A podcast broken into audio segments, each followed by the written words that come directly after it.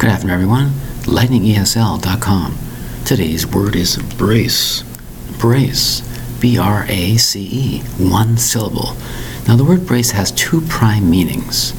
The word brace could be a certain device. You would wear around your body to support certain parts of your body. It might support your legs, your arms, your neck, all kinds of things.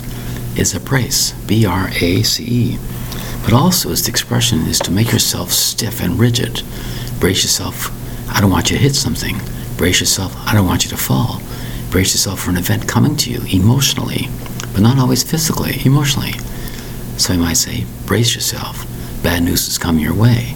Brace yourself. He's coming at you. In other words, to stand perfectly still or to grab something so you won't fall. Let's say you're in an earthquake, God forbid, and the shake is coming towards you.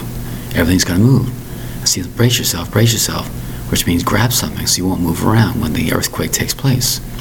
So you can see two different meanings with the word brace B R A C E, one particular syllable. Thank you very much for your time. Bye bye.